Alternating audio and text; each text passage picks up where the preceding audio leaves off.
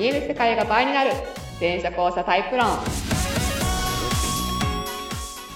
第88回末広がりイエーイはい、今ハイタッチがディスりました、はい、今こうなりましたね第88回の、はい、お送りしますのは全社講師は発信家的劇家の向井しみとはい、演劇スクール講師で元俳優のりっちゃんです。イエイ。全社講師論というのは人間の認知とか意識とか情報処理に関わる仕組みがですね、実は大きく2タイプに分かれていますよ。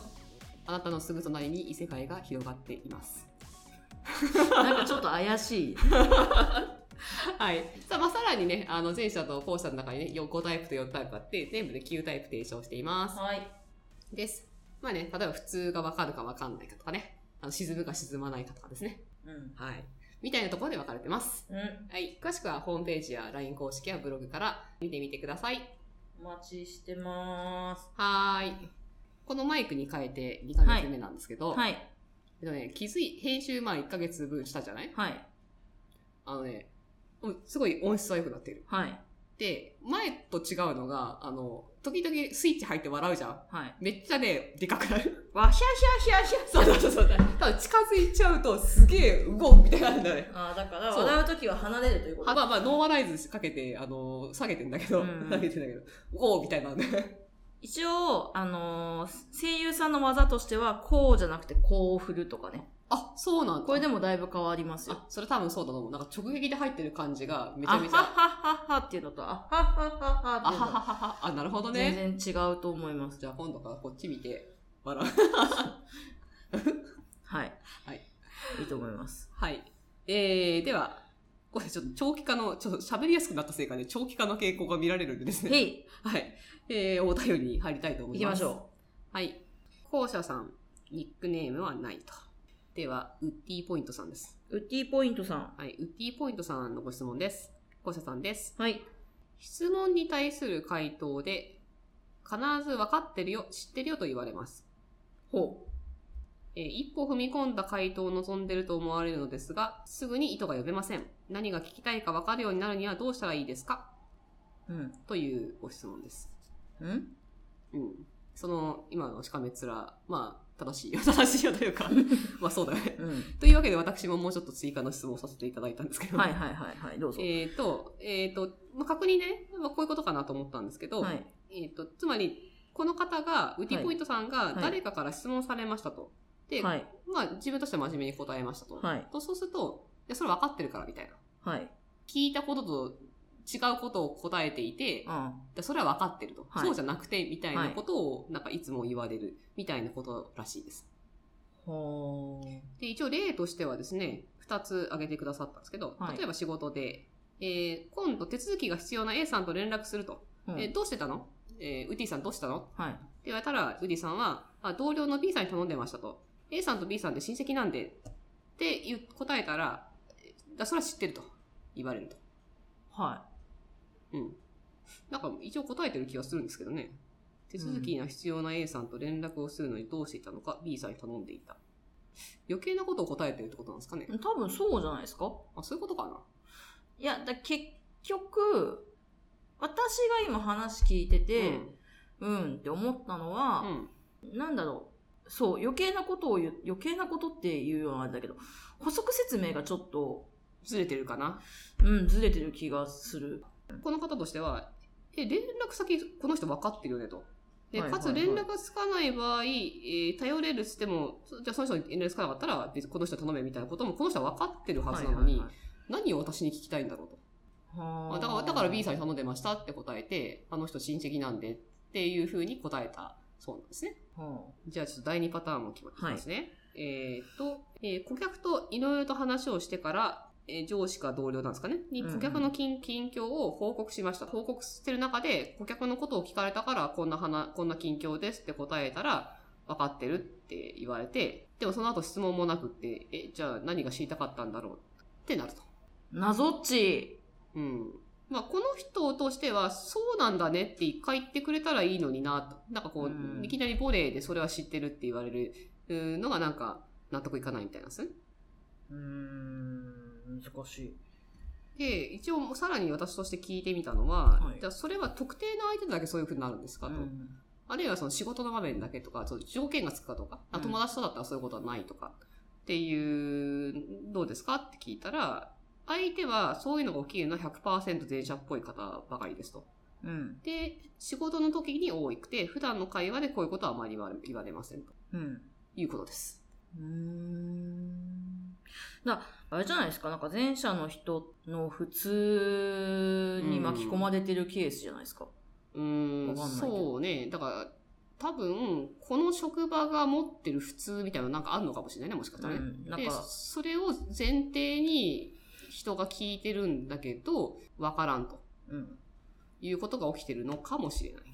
なんかすごい、私も経験あるんですけど。うんそう、その職場の、こう、普通っていうんですかね、うんうん、空気感、この質問した時はこういう風に返してほしいみたいな、やつはわかる。うん。いや、これ見て、そう、いろいろね、こういうことかなって思いながらの推定で話してるけど、はい。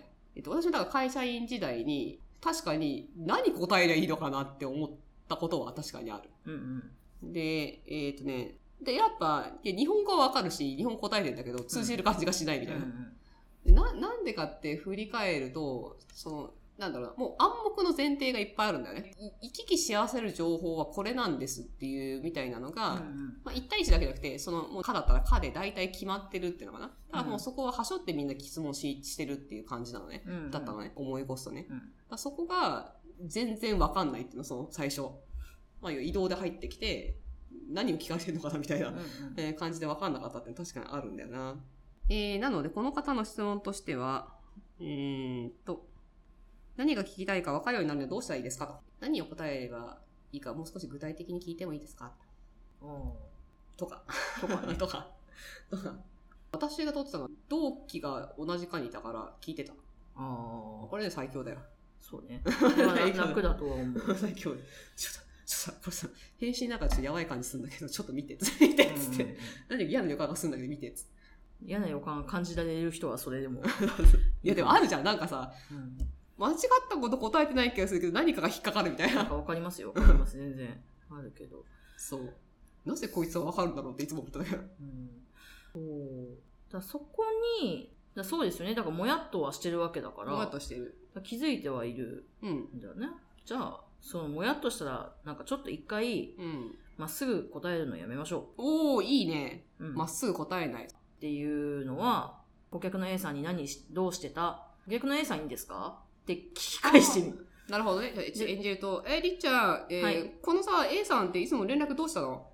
あ、A さん連絡ですか？うん、連絡。連絡ってどういう感じの、ちょっと待って、難しい。そう言われると難しい。で結構、聞き返すと、なんか詳しく説明してくれるんですよ。あ、なるほどね。あ、じゃあちょっと待って、僕一個が。テイク2個。はい。